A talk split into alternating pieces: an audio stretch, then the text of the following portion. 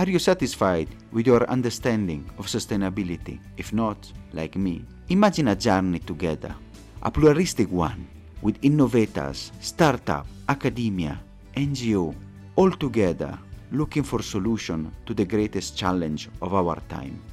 I'm Samuele Tini, and this is the Sustainability Journey. Welcome to another episode, and today I'm so excited to have somebody that represents a small icon that we have seen many times. I'm sure many of you have seen in the brands, in the website. That small 1% for the planet.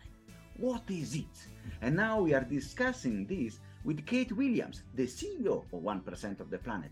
Thank you so much, Kate, for being here. Oh, thank you for having me. Kate, I'm really eager to learn the story of 1% of the planet and the impact. We see it everywhere. We see it on many of also the B Corp that we have interviewed. But before that, the usual question for us what is your sustainability journey? Yeah, so for me, um, it really started with being connected to the outdoors as a kid, just kind of being sent out into the backyard with my brothers. So super basic, not you know, not like my parents took us on huge adventures, but we did spend a lot of time just outside in the yard. And then when I was a, you know, late teens, early 20s, I did actually get more time in the wilderness and was just really taken with that and really moved by that and at that time was learning about you know threats to wild places. And so from there that kind of expanded into i would say kind of a twofold journey. One part of it was really you know coming to understand that the threats weren't just to wild places but to kind of the health of all places and the people within them. So, a sort of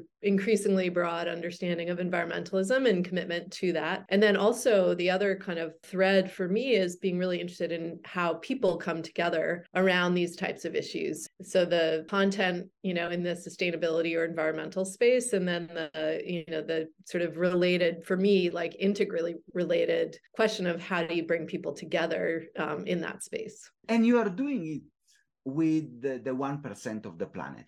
Can you explain a bit what is it where is coming from what is the history of the organization absolutely and it's a good good year to ask because this is our 20th anniversary 2022 is our 20th anniversary and so we were founded 20 years ago by Yvon Chouinard, who's the founder of Patagonia, and his buddy Craig Mathews, who founded a company called Blue Ribbon Flies. And they were fishing together in in Montana. And you know had a conversation that the the giving that they did through their companies to support causes that they believed in and that were relevant to the the work of their companies they're like wait a second this needs to be something that all companies do. It can't just be a kind of nice thing that a few people who care about it do. It really this should become core to our economy. So they created 1% for the planet as a way to create the movement and that is what we do. So we have been building this movement in which companies commit to giving 1% of their annual revenues, so it's not profits, it's revenues, to environmental nonprofits. And we are the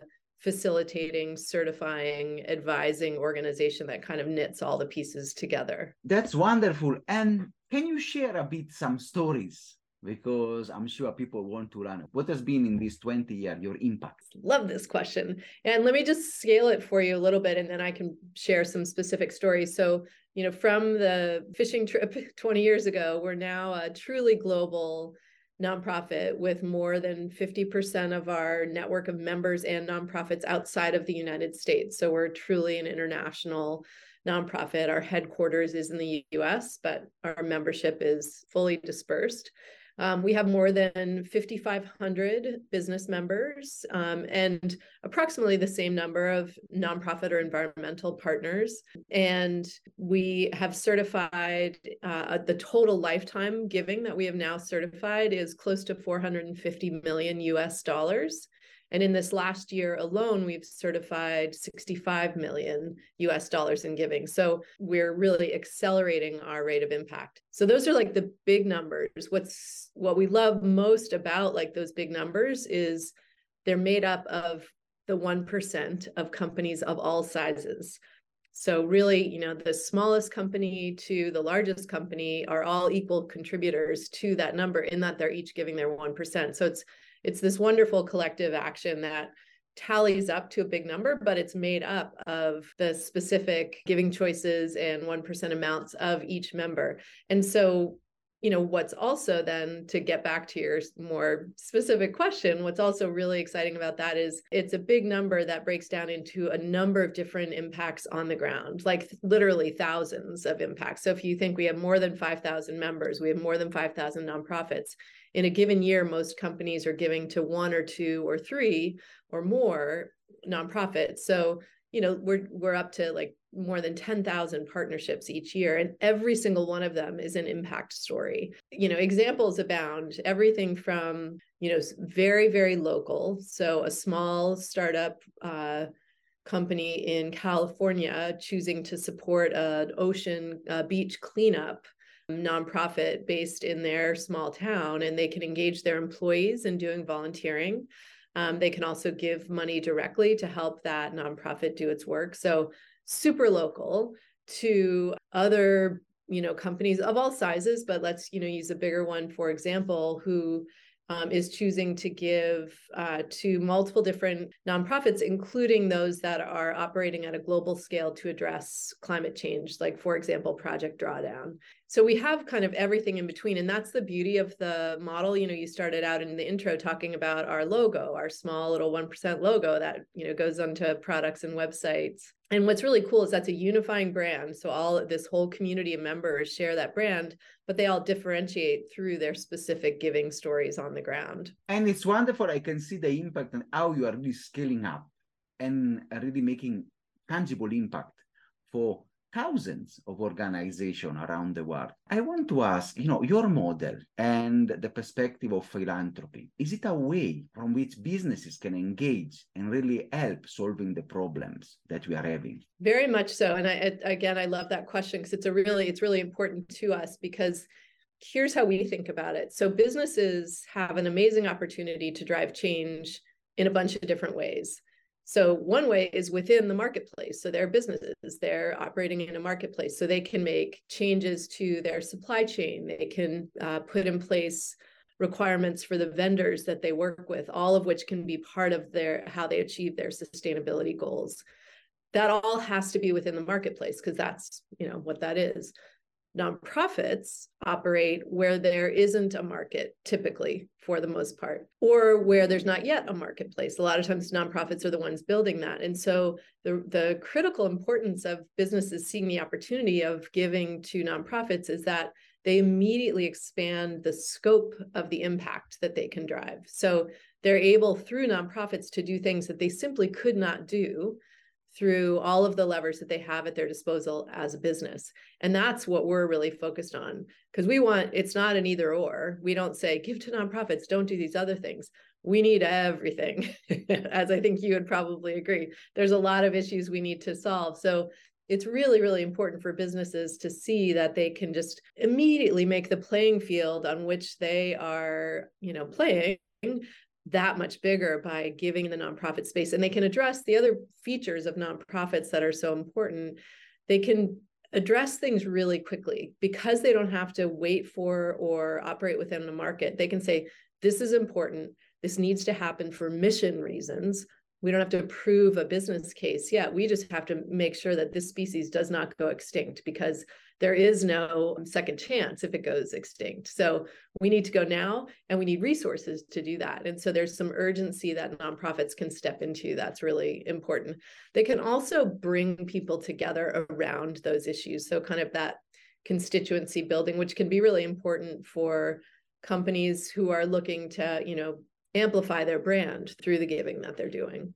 That is extremely important. So I really liked what you say. It's not a trade off, it's a complementary choice and you can really work on your supply chain or on for example improving workers or suppliers but also working with no profit to have scale impact my subsequent question is of course which is the way forward where do you want to reach with 1% of the planet yeah, so we see, um, and this is really from the days of our founding. So this is, you know, something that you know Yvon Chouinard believed, and that we continue to believe and sort of bring to life today is that philanthropy needs to move from being seen as this kind of nice extra that you do if you have some money to something that's very much incorporated into the fundamental operations of the business. So what we believe and and see in our companies and want to see really across the economy is that in the same way that a company of course is going to pay their rent or their mortgage or their lease they're going to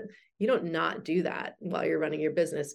You're going to pay your staff. You don't not do that. And increasingly companies are really figuring out how to do that better for the well-being of those staff. Right up there with that should be paying the planet and you know making sure that a company is contributing to the well-being of the planet on which any economy rests so again you pay your rent you pay your your staff and you pay the planet we really believe that philanthropy um, strategic philanthropy needs to be integrated in that way as a way that our whole economy is more of a net positive contributor. And again, it's not either or. That's not the only thing that you do, but that needs to be part of it. And the other way in which it's not a trade off is it's good for business. Consumers want this. So consumers have stated very clearly in a number of different studies that they want to put their purchasing dollars toward those brands that are making credible commitments to be solutions oriented not problem creators. And so 1% for the planet represents a really important way that companies can both do that and signal that. So it's it's good for the planet and it's good for business. In the same way again i'll use the staff analogy that investing in your staff is good for their well-being and it's good for your business because if you have an engaged staff who fe- feels well recognized they're going to keep doing great work and they're going to want to be there and they're going to help you know they're going to feel invested in moving the country the company forward. So um, that's what we envision for the future. And then it's wonderful and i really think that you are on the right track and the, the work that you are doing and the impact that you are having is uh, is testify this this this work.